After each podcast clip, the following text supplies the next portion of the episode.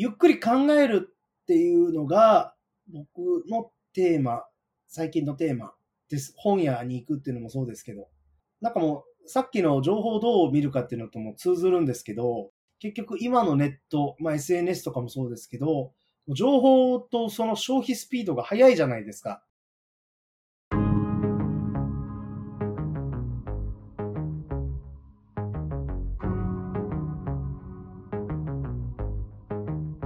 NPO 法人まちづくりエージェントサイドビーチシティのポッドキャスト番組 SB キャストです。この番組は様々なステージで地域活動、コミュニティ活動をされている皆様の活動を紹介。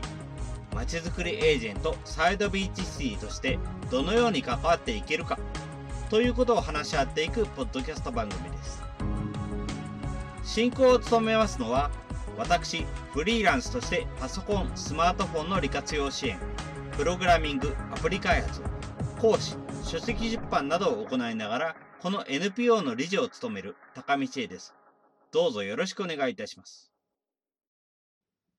この番組は図面の出力、製本ならお任せください。株式会社トレースのサポートにてお送りいたします。それでは今回のゲストは沖縄にてスマートフォンアドバイザーとして活動されているモバイルプリンスさんです。どうぞよろしくお願いいたします。はい、よろしくお願いします。モバイルプリンスです。はい。よろしくお願いします。まずは、スマートフォン広告について放送お疲れ様でございます。あ、ありがとうございます。自分も、ポッドキャストからですが、毎回聞かせていただいておりました。はい。はい。アップの方も聞かせていただいております。どうぞよろしくお願いございます。よろしくお願いします、はい、ありがとうございます。では、簡単にですが、なってる内容と含めて自己紹介をお願いいたします。そうですね。ちょっとだから、高見さんとかなり近い部分があるんですけど、私もその沖縄という基本的には地域で、スマートフォンとかインターネットの使い方を例えば中学校に行って中学生に講演会で教えたり、あるいはシニアの方に講座として教えたり、まあ、ちょっといろいろやってます。はい。そんな感じの活動ですね。中学校にもやってらっしゃる小学校、中学校、高校、はい。まあちょっと今、でもコロナでちょっといろいろ講演会とかは中止になったりしてるんですけれども、普段は一応そういった形でやっております。高齢者向けとかなると、例えば、うちのサイドビーチシーだとコミュニティハウスとかに行って講演をするとかそういうパターンが多いんですけども、そんな感じなんでしょうか？ああ、大体近いと思います。あの、公民館とかですね。そういう場所が多かったりしますね。ほど、ありがとうございます。やっぱり結構いっぱい人来ますか？うん、そうですね。まあ、これもまたコロナの影響を受けてる部分はあるんですけど、やればまあそこそこ毎回来ていただいて、で、また友達を連れてきてくれたりとか、そういう形で、その日本の多分人口バランス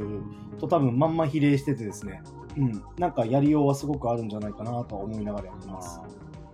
そうですね。自分の方も横浜市の区民センターとかで時々やらせてもらってることはありましたけれども、やっぱり、はい、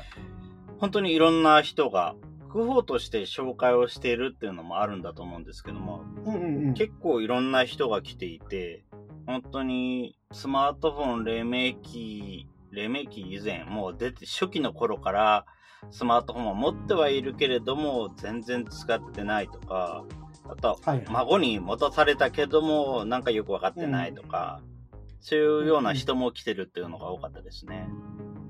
そうですね。まあやっぱりちょっと前までは、そのやっぱりね、あの、俺は絶対ガラケーから動かんぞみたいなスタンスの人たちもいたんですけど、コロナ禍とかでですね、やっぱりちょっとスマホとか使えた方が、その、まあビデオ電話とか、いろいろできるから、やっぱりちょっとこれを機に学びたいみたいな人たちもまた出てきてるけれども、ちょっとこの今沖縄とかだと感染が拡大してるので、ちょっとあの、なかなか集まれないっていうちょっとジレンマはありますね。そうですね。例えばそういう時ってオンラインで何かとかってやったりはしていらっしゃるんですか？えっと、僕は今のところ考えてなくて、というのもその、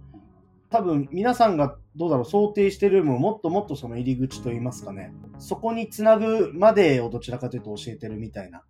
であとはそのデバイスの数の問題があるので唯一のそのスマホでオンラインでつなげてしまうとその手元で動作確認できる機種がないとかですね。そういうパターンとかも結構あるあるですね。なるほどそちらもそうですね配信というか、ズームで繋いだりしてしまうと、確かにスマートフォンを見ながら操作とかもできなくなっちゃいますからね。そうなんですよ。何台もある人たちはもう当たり前のようにね、それができると思うんですけど。まあ今のところシニアの方はまあ、ちょっと一部そのタブレットも両方持ってるよみたいな方もいますけど、基本はもうなんかスマホ1台って感じなので、ちょっとなかなかそのオンラインで、で、かつ複数の人相手とかになると結構難しそうだなと思って、ちょっと二の足を踏んでますね。確かにそうですね。ありがとうございます。全くその通りでございますね。まあ、こちらも、ただ、自分はスマートフォン全く使ったことがないっていうような人もお話はしてますけれども、まあ、たまにはそうでない人ま、多少は使えるんだけれども、パソコンとスマートフォン持ってるんだけれども、はい、もうちょっと効率的な使い方勉強したいとか、そういうような人もいらっしゃいますので、そういう人向けには何かやってみれないかなというふうに思ってはいるんですけれども、基本的には同じ感じですね。なんか、うん、特にリモートで、インターネット上で何かっていうのはできてない状態ですね。だからリモートってなると、多分相当 IT リテラシーがある程度高いか、あとはその関係性がすごいできてるか、そのどっちかであれば結構そのリモートでのコミュニケーションって成立しうると思うんですけど、こうなかなかそこから外れてしまうと難しいなっていうのを感じてたりもしますね。うん、そうですね。ありがとうございます。はい。こちらの活動について、このような活動をするようになった理由っていうのは何かありますか？まあ、本当に人とのつながりみたいな、それで結構こう、あの気がついたらこうなったみたいなところは結構でかいんですけれども、一つはでもあの、僕結構フリーライターとかで、一時はこの東京に来てですね、東京で取材したりとか、東京の企業と東京というかまあそのウェブの仕事をしてたりとか、そういう時代もあったんですけれども、いろいろ同業の先輩の方たちからですね、沖縄にまあいるのであれば沖縄の仕事を、地元の仕事を重視してやった方がいいんじゃないかとか、そういうアドバイスをたくさんいただきまして、それで、あの、まあ、こうなってるっていうのもちょっとありますね。なるほど。ありがとうございます。何か特に沖縄を中心にこういうような活動をするっていう風になって、特に目指していること、この活動を通して実現したいことっていうのはありますでしょうか？うんそうですね。でも沖縄とかだと、例えば戦争があって、その後にアメリカのその統治時代とかがあるんですけど、結構面白いのが、まあ、僕がスマホこう教えたりするんですけど、逆にこういろいろ昔の話をポポロッと聞かせてくれたりして、そこがなんか僕自身の学びになってたりとか、お互いでないのを補ってるみたいな、そういう関係性をいろんな人と築けてるので、なんかそれはそれでまた楽しいなと思って、まあ、これをなんかどう、展開していくかとかまではまだないんですけれども、まあ、純粋に仕事としてやってるとか、まあ需要があるからやってるって感じじゃなくて、まあ好きでやってるっていうのはすごくありますね。確かにそうですね。自分も教え合うっていうか、いろいろとお互いに、自分はこちらこういうことを教えるから、お互いにこういうことを教わるっていうようなものっていうのは結構ありますし、こちらでもいろいろあるので、そ、ね,、こは楽しいですね。うんうん、だからなんか世代を超えた交流といいますか、僕自身だからそういう意味では、視野が広がるというとちょっとあれですけど、いろんな考え方に触れることができたなとちょっと思ってますね。うん、そうですね。確かに結構いろいろと話を聞けるっていうのが自分としてもすごい楽しみですし、逆にわからないことっていうのもわかりますしね。ああ、そうですね。やっぱり、うん、うん、こあ、ここわからないんだ。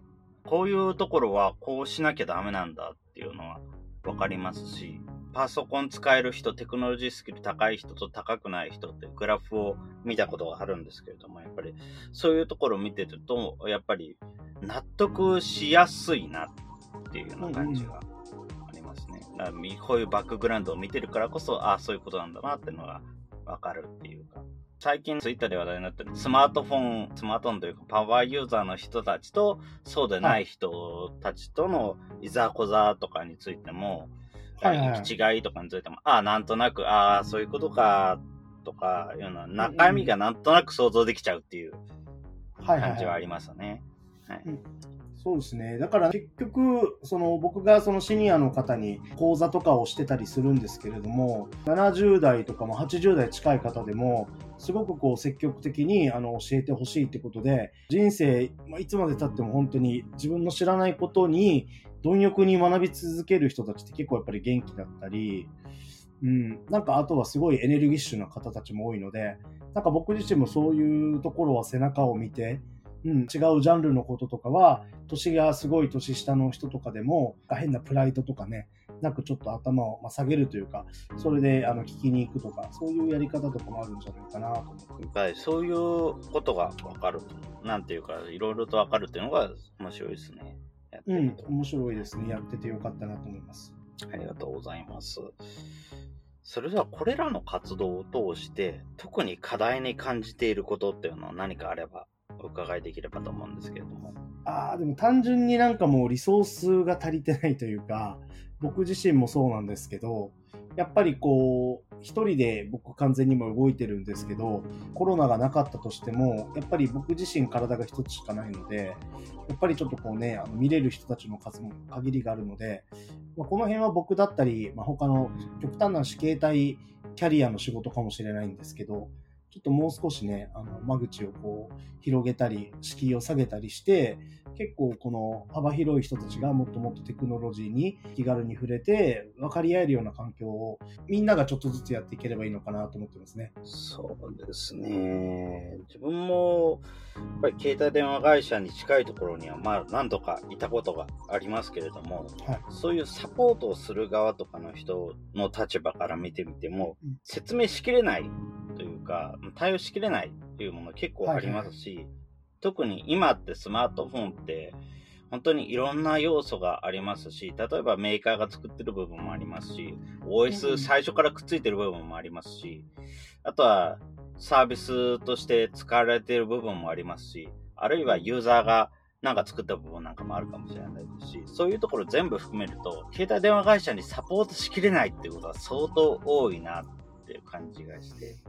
そうですね。特にね、ああいうセンターとかもそこまで詳しい人が常駐してるわけじゃないですからね。うんうんただやっぱりその、このサポートみたいなところでいくと、これはまあ僕個人の考えなんですけど、そのアップルとかグーグルとか、まあ、LINE も入ると思うんですけど、こういうその会社たちがですね、やっぱりちゃんとサポートしてないんじゃないかなっていうのはすごく感じますね。ああ、確かにそうですね。ひょっとしたらやっぱり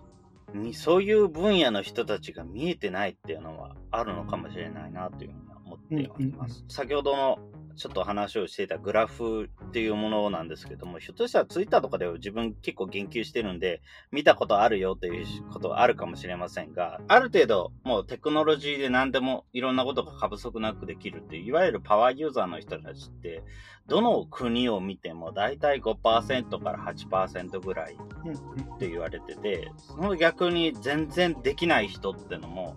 最低でも20%、最高でまあ日本なんですけども35から40%ぐらいいるっていうふうに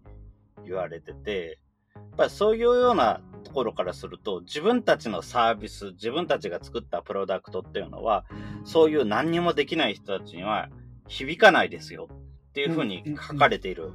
まあ、UI デザインに関する記事があったんですけども、はい、そこを見ると、今ってテクノロジーを作ってる、特に Google とか Apple とかの企業は、そういう何でもできるパワーユーザーとか、あるいはちょっとだけその辺に比べたスキルが低いっていうような人たちだけを見てても、大体その人たちどこの国見ても10%から15%ぐらいいて、その人たちだけを見てれば商売が成り立つからこそ、それ以下の全然何もできてない人のことは見えてないのではないのかなというような気が最近ちょっとしています。うん、だから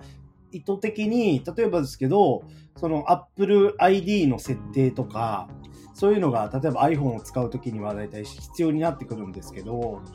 まあ、こういったものなんかも基本的に今だと携帯ショップとか、まあ、そういう現場に丸投げだったり、あとはちょっと詳しい子供が代行してやってるとかね。だからあの僕の講座とかそういう講演会とかでもそうなんですけど、シニアの人たちがこうじゃ iPhone 持ってきた時に Apple ID のパスワードを入れてくださいっていう場面になると、もう覚えてる人なんてもうほぼゼロですからね。ほとんどの人はやっぱり分かってないんですよ。自分が何設定したかっていうそうですよね。自分もパスワードの入力っていうところで、自分に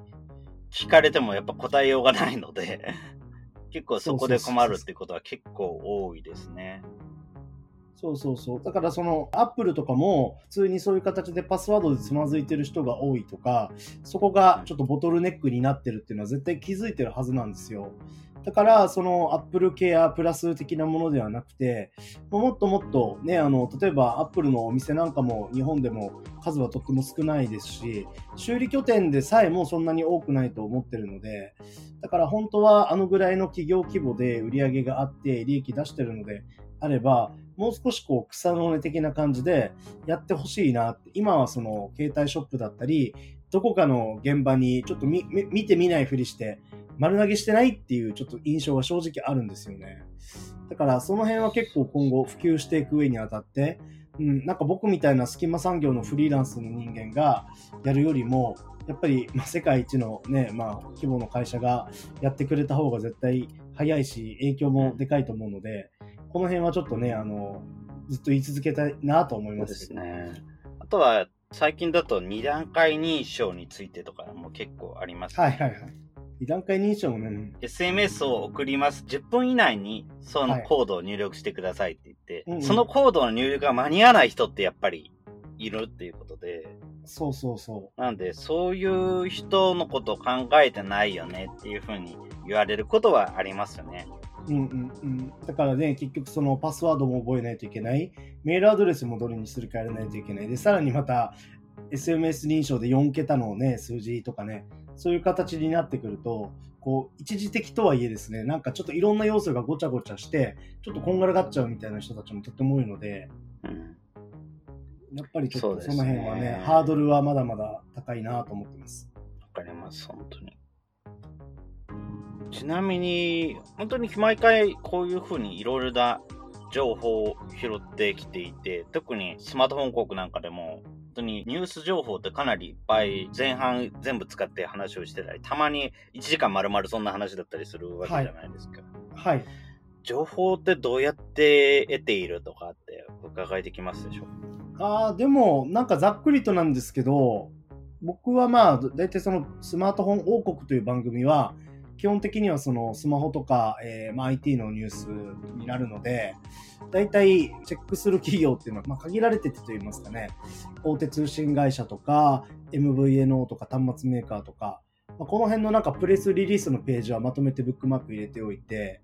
で、RSS とか のリーダーで読めるところはそこから拾ってとかですね。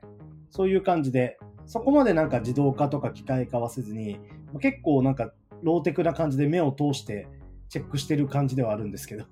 それでやってますね。なるほど、そんな感じなんです。ある程度テクノロジー、Facebook とかも普通に使える、Zoom も使えるっていう人も、どうやって情報を得てるのって言われるのが、時々やっぱりあるので、うんうん、で、自分なんかだとあの Facebook のイベントで、とりあえず面白そうなの見てたり、PTX のところとかで見てたり、あとはその他だと Facebook のニュースフィード見てても、結構いろいろ見つかるよっていう風に話をしてはいるんですけども、なかなかやっぱりそれだけでは伝わらないことも結構あって、うんうんうん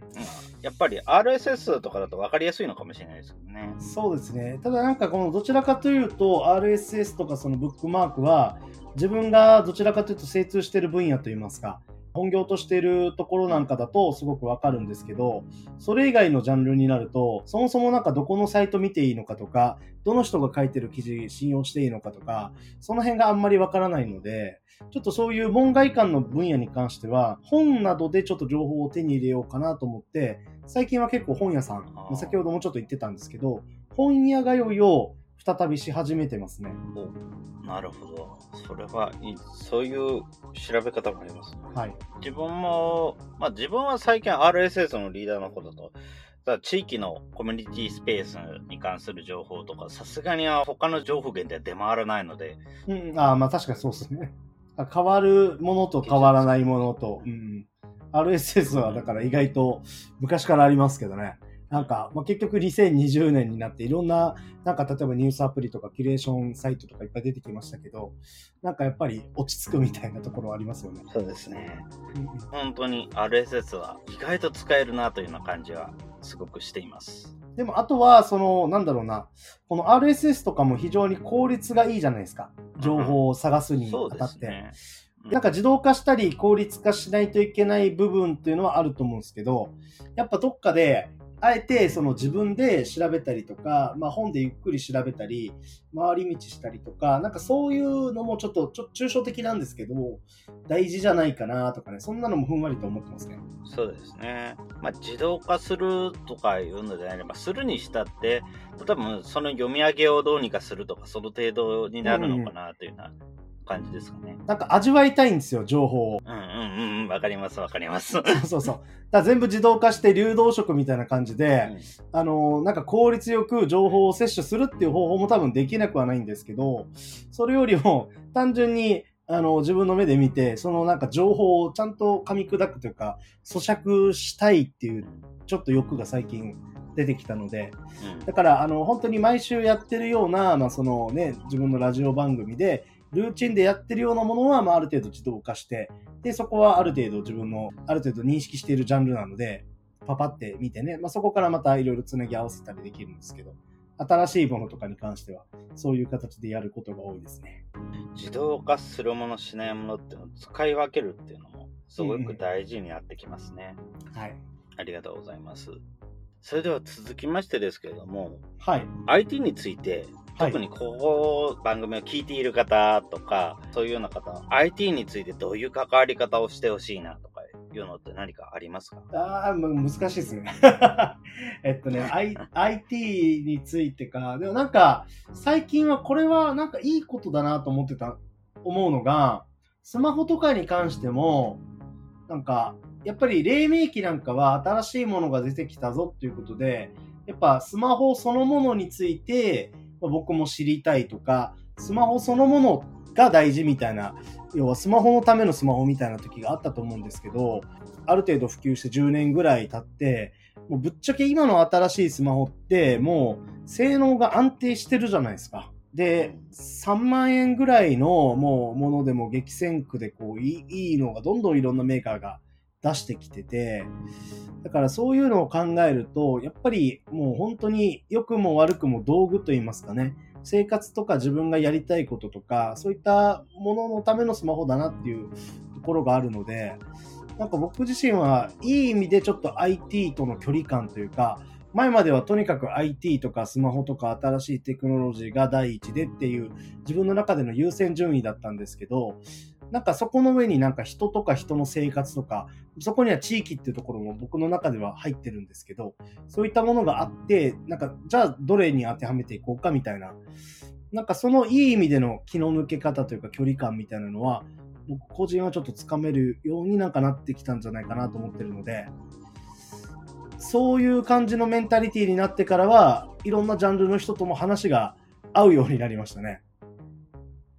スマホとかが一番、IT が一番って時は、その、いわゆるオタクみたいな人たちとはワイワイできたんですけど、それ以外の人からは、良くも悪くもちょっと一つ距離を取られてて、スマホに詳しい人だからスマホについて聞こうみたいな感じのなんか距離感だったんですけど、最近はちょっとそれが変化してきてて、なんかスマホとこれについて教えてほしいとかですね、なんかそういう風に出てきてますね。ちょっとすいません、非常に抽抽象的なんですけど。いや、なんか、わかります。確かに、スマートフォン広告でもそんな話をしてらっしゃいましたそう、しずっとしてます。はい。伝伝わってるかわかんないですけど。いや、うん、わかります。はい。今まで、やっぱこういうような状況でもない限りは、なかなかオフラインに行かないと見られなかった情報とかイベントとかっていうのも、今オンラインになっているので、例えば演劇ですとか、はいはい。医療の、医療現場の方々のお話とか、そういうような話の情報をいろいろ伝えようとはするんですけども、まあそれは、だってあなただから、高見さんだからできんでしょって言われることも結構多くて、はいはいはい。それだなっていうのはすごく感じますね。うんうんうん。だからコロナっていうのもそうですし、あとやっぱりその 5G ですよね。5G になるとやっぱりいろんなものが、ね、いわゆるまあずっと IoT っていう言葉で、なんかこう、流行ってんのか流行ってないのかわからない変な状況がずっと続いてきたような、そういうテクノロジーとか、あと地域行政とか、こういったものも多分どんどん ICT の波に入っていってですね、どんどんこうシニアの方も小学生も必要なものになってくると思うので、ちょっとそういったところに向けてですね、僕自身はもう少し視野を広げて、またちょっと勉強するところはして、うん、ちょっと新しい動きはしたいなっていうのが、まあ、2020年の夏のテンションですね。ですね。はい、はいありがとうございます。やっぱり IT について聞いてる人にも、なんていろんな別の場所になんか情報の根を伸ばしていくっていうような形ですかね。やっぱりそういうこともしてってほしいかなというようなところでありますかね。そうですね。なんか IT 単体よりも、なんか掛け算で IT とじゃあ地域とか、IT と教育とか、こういう形でやっていくと、どんどん可能性がもっともっと広がっていくんじゃないかなっていうのは、はい。なんていうか、もっと、やっぱりもっともっと自分の関わってるメインのことに落とし込んでもいいので、例えば本当に IT と魚の販売とか、IT と料理とか、そういうようなレベルまで落とし込んでいくと、やっぱりどこかしらで自分のやってることに関わっていくと思うので。はいはいはい。うん、まあ、本当そうですね。はいだからそれをまだちょっと次、なんか具体的にじゃあどんな感じでやっていくかとか、まだ僕個人は見つけきれてないんですけど、まあでも2020年で、その本当にちょっと新しいね、ニュースタンダードじゃないですけど、そういうのが出てくる中で、ね、あのスマホ黎明期から使ってきたような私たちのような人たちもまた、なんか次のなんか新しい場所に行くタイミングなのかなとか、なんかやんわりと思ってます。そうですね。確かに、プログラミング、自分プログラミングという形で一応フリーランスでもその仕事をしてはいますけども、考え方はちょっと変えていかないといけないのかなというふうに思ってはいますね。そうじゃない人と話すことも多いんですそうそうそう。あとなんかそのフリーランス40歳定年説じゃないですけど、あはいはい。うんうん。なんかやっぱりね、その多分高見さんもそうだと思いますけれども、なんかやっぱり20代とか30代前半とかでやれてたようなこととか、その当時の感覚が良くも悪くもなくなってきたりするわけじゃないですか。そういったものを逆にその、その間に培ってきた人脈とか人生経験とか、そういったものでちょっとね、あの、埋めていくことができないと、なんか、いろいろ厳しくなるんじゃないかなとかも、なんとなく思ってきてますね。確かに。なんていうか、本当にまあ、プログラマーの35歳のやつもそうですけど、35歳定年説もそうですけど、うん、初速で突っ走れないそうそうそうものって増えてきましたしね。はい、どんどんまた変わるじゃないですかね。IT 業界も移り変わりも激しいので。はい、だからこれなんかあんまりみんなに共感してもらえないですけど、僕 TikTok が分からなかったんですよ。おうおう TikTok が出てきた時に、なんかあの、うん、面白さというかダイナミズムみたいなものに、ちょ、あんまり乗れなくて、まあそれはそもそも始まった段階から若者たちが多くて、やっぱり居心地が悪いっていうのはすごくあったと思うんですけど、だから結局、なんだろうな、まあ Twitter でも、まあ Facebook でもインスタでも何でもいいんですけど、まあそういう何か、えー、ウェブサービスとか SNS とか、まあ、あるいはスマホアプリっていうのが新しく出てきた時には、ああ、なんだっていう感じで割と早く使って自分の中で定着して、えー、周りよりも早く使えてた感じだったんですけど、やっぱちょっと TikTok あたりから、なんか自分が感覚としてはわからないどんどん若者向けの新しいサービスが出てて、で、ちょっとやっぱりいろんな、なんか、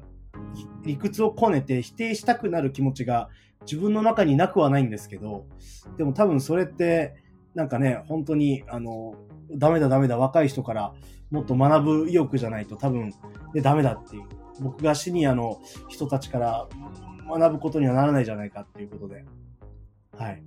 わかります。なんていうか、自分向けに合うようなコンテンツがないと、どうしてもやっぱ反応しづらくなっちゃう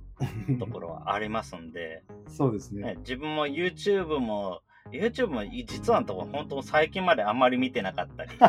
してたし僕もそうです。やっぱり動画で勉強するより、まあ、文字で勉強した方がいいでしょうとか、そうそうそうそうそうそう。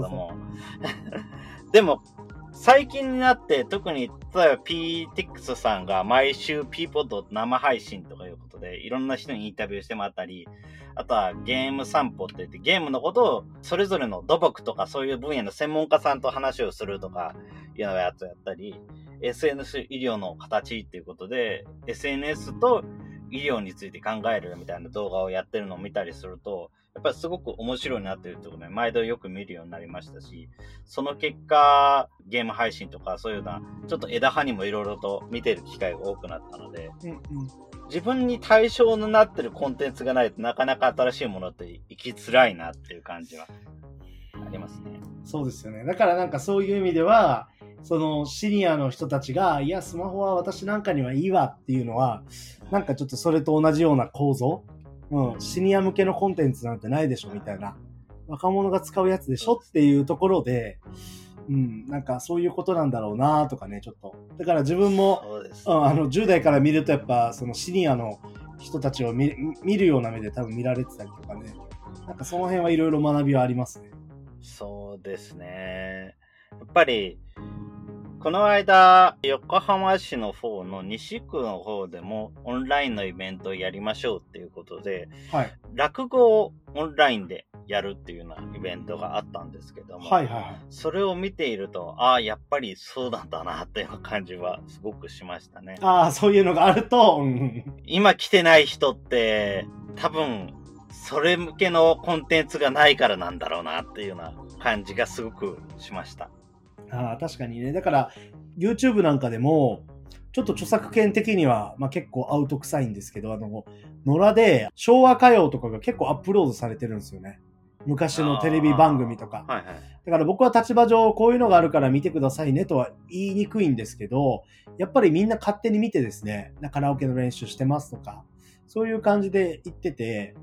だからまあ、これに関してはやんわり、ちょっとこれ著作権的にグレーというか、まずいので、ちょっとこういうね、あの音楽サービスありますからって、まあ紹介して、ちょっとどうにか正しい道に持っていったりしますけど、でもやっぱそそれですごく喜んで、スマホ使い始めてよかったとかね、言ったりもしますからね。そうですね。ぱりいろいろありますからね、本当に自分の最初にタブレットの教室で話をしてた人だと、も英会話の情報をなんとなく聞いて勉強したいから、英語のラジオが聞きたいっていうことで、中二ラジオ紹介したりとか いうのもありましたし、そういうような具体的なツールっていうのが今のところあんまり情報として出てくることが多くないので、出てきたとしても本当にちょっとマニア向けのアプリのレビューサイトだったり、他の内容としてはちょっとレベルが高めの窓の森みたいなサイトだったり、あとは本当にゲームに倒したテレビ番組だったり、そういうようなところが多いので、やっぱりいろんな情報がもうちょっと行き渡ってるといいのかなっていうような感じはしますね。そうですね。うん。ありがとうございます。それでは次になんですけれども、はい。あの今後、インターネットなどで、モバイルプリンスさんの活動を見るにはどこが一番良いでしょうか？えっと、まあ、今多分9月に配信だと思うので、えっと、YouTube をやってると思います。はい。ちょっと収録からタイムラグがあるんですけど、僕に何か大きなトラブルがなければ、まあ、YouTube、ちょっと今まではその僕もどちらかというとラジオ、ポッドキャストっていうのを自分でやってたんですけれども、それをちょっと YouTube にシフトして、で、今、その高見さんと、まあずっと話してたこととリンクするんですけど、スマホのことについて学ぶ、今まではすごいコアな人たちに向けてたんですけど、もう少しですね、あの、スマホが一番目に好きっていう人たちじゃなくて、いろんな人たちにスマホの魅力を届けていくためには、何かスマホと掛け算で、スマホと、えっ、と、例えば介護とかですよ。でも僕に介護の知識がないので、そこはすごく勉強しないといけないんですけど、例えばなんかスマホと教育とかですね。スマホと、えーまあ、仕事、しスマホと仕事はまあ結構あるんですけど、そういう形でなんかいろんなものと組み合わせていって、いろんな人たちに届けたいなとは思ってるので、ちょっと YouTube を、はい、えー本格的に、ちょっと、えーと僕一人だけじゃなくて、作っている会社とちょっと手を組んでやっていこうと思ってます。お素晴らしいですね。それは楽しみにしています。今までのスマートフォン広告とかを公開しているチャンネルと同じところっていう感じなんですか？あ、そうですね。それをそのまま持っていく形にななってると思います。新しいコンテンツっていう感じで。はいあ。そこ、そこで新シリーズみたいな感じで。ありがとうございます。そうですね。こちらの方は内容としてブログのような記事のような一つのような形で公開されますので、そこにも追加をさせていただきます。ああ、ありがとうございます。りがとうございます。それでは、だいたい最後の方にはなりますけれども、これは言っておきたいっていうような、何か活動のキーワードのようなものって何かありますか？いや、これだけは言っておきないってことか。えっと、でも、ゆっくり考えるっていうのが、僕のテーマ、最近のテーマです。本屋に行くっていうのもそうですけど。なんかもう、さっきの情報をどう見るかっていうのとも通ずるんですけど、結局今のネット、まあ、SNS とかもそうですけど、情報とその消費スピードが速いじゃないですか。何かニュースが出てきて、それに対してみんなまあコメンテーター的なコメントをこう出して、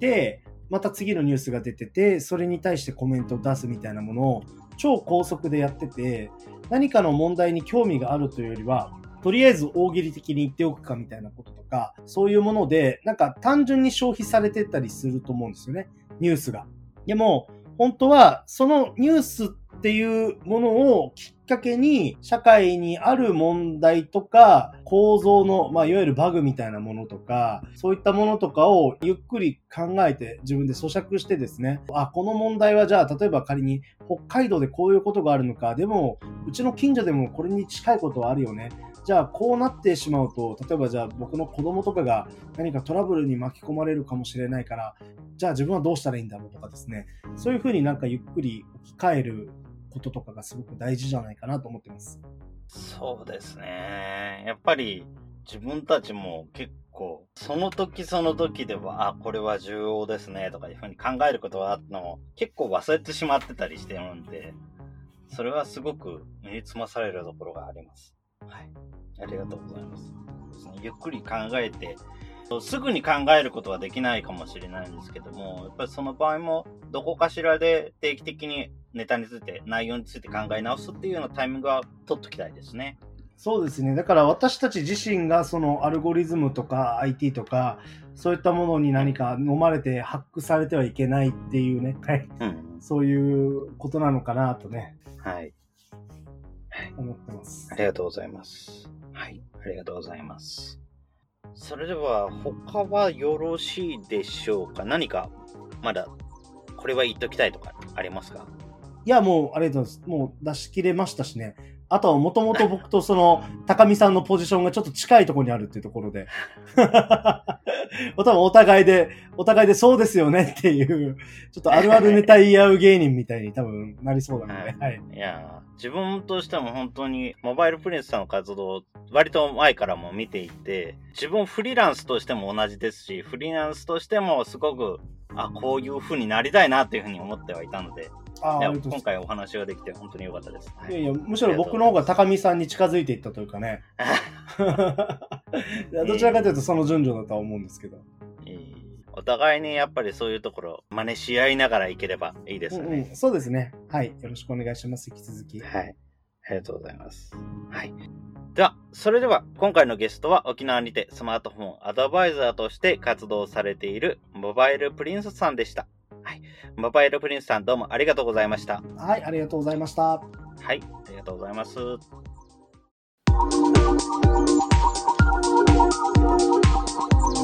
今回は沖縄でスマートフォンアドバイザーとしてスマートフォンやインターネットの活用方法を伝えるモバイルプリンスさんに活動の内容や IT に関わる思いについてのお話を伺いました。モバイルプリンスさんは沖縄で学校での講演やシニア向けのスマートフォン講座を行うほか、インターネット、ラジオなどで積極的に情報発信を行っています。沖縄のラジオ局、沖ラジにて、スマートフォン王国というラジオ番組を持ち、情報を発信していました。現在は別のラジオ番組にも出演するほか、YouTube での情報発信も強化していこうとしているとのことです。主な情報取得源は、大手通信会社や MVNO、端末メーカーのプレスリリースなどを RSS で巡回。そこまで自動化とか機械化はせずに目を通してチェックしているとのこと。自分が精通していない分野では本を読んで情報を得るなど情報の取得方法にも工夫をしているとのことです。モバイルプリンスさんの活動の課題は、リソースが足りないこと。一人で動いているため、見られる人の人数に限りがある。もう少し間口を広げたり、敷居を下げたりして、幅広い人たちがテクノロジーに気軽に触れて分かり合えるような環境を作っていきたい。その思いは、私たち、街づくりエージェントサイドビーチシティの思いにも通じるものがあります。特にスマートフォンのサポートについては、携帯電話会社、Apple や Google などのスマートフォン OS 作成元、LINE などの有名サービス企業などのサポート体制にも大きな取りこぼしがあるのではないかと感じているとのことです。モバイルプリンスさんの活動のキーワードは、ゆっくり考える。現在のインターネットでは、情報の消費スピードがとても速い。何かのニュースが出てきて、それについてみんながコメンテーター的なコメントを出し、また次のニュースが出てきて、それに対してコメントを出す。そのようなものを高速でやっている。単純にニュースが消費されている状況を感じている。とのこと。本当はニュースをきっかけに社会にある問題や構造のバグをゆっくり考えて咀嚼する必要がある。自分はどうしたらよいのかを考える必要がある。自分たちがアルゴリズムとか IT とかそういったものに飲まれてハックされてはいけないというモバイルプリンスさん。スマートフォンのことについて学ぶ。スマートフォンと掛け算で様々なものと組み合わせ、いろいろな人に届けたい。そのために YouTube での情報発信に乗り出すモバイルプリンスさん。皆さんもモバイルプリンスさんの YouTube 発信を見てみてはいかがでしょうか？最後に感想の受付ですが、このポッドキャストの感想は Twitter や Facebook などで受付しております。ハッシュタグは sbcast045 アルファベットで s, b, c, a, s, t 数字の045で投稿いただけると幸いです。それらが使えないという方は、まちづくりエージェントサイドビーチシティサイトのお問い合わせフォームなどからご連絡いただければと思います。今後もこの番組では様々なステージで地域活動、コミュニティ活動をされている皆様の活動を紹介していきたいと思います。それぞれの視聴環境にて、ポッドキャストの購読、ないしチャンネル登録などをして次をお待ちくださいませ。それでは今回の SB キャストを終了します。皆様お聴きいただきましてありがとうございました。この番組は図面の出力、製本ならお任せください。株式会社トレースのサポートにてお送りいたしました。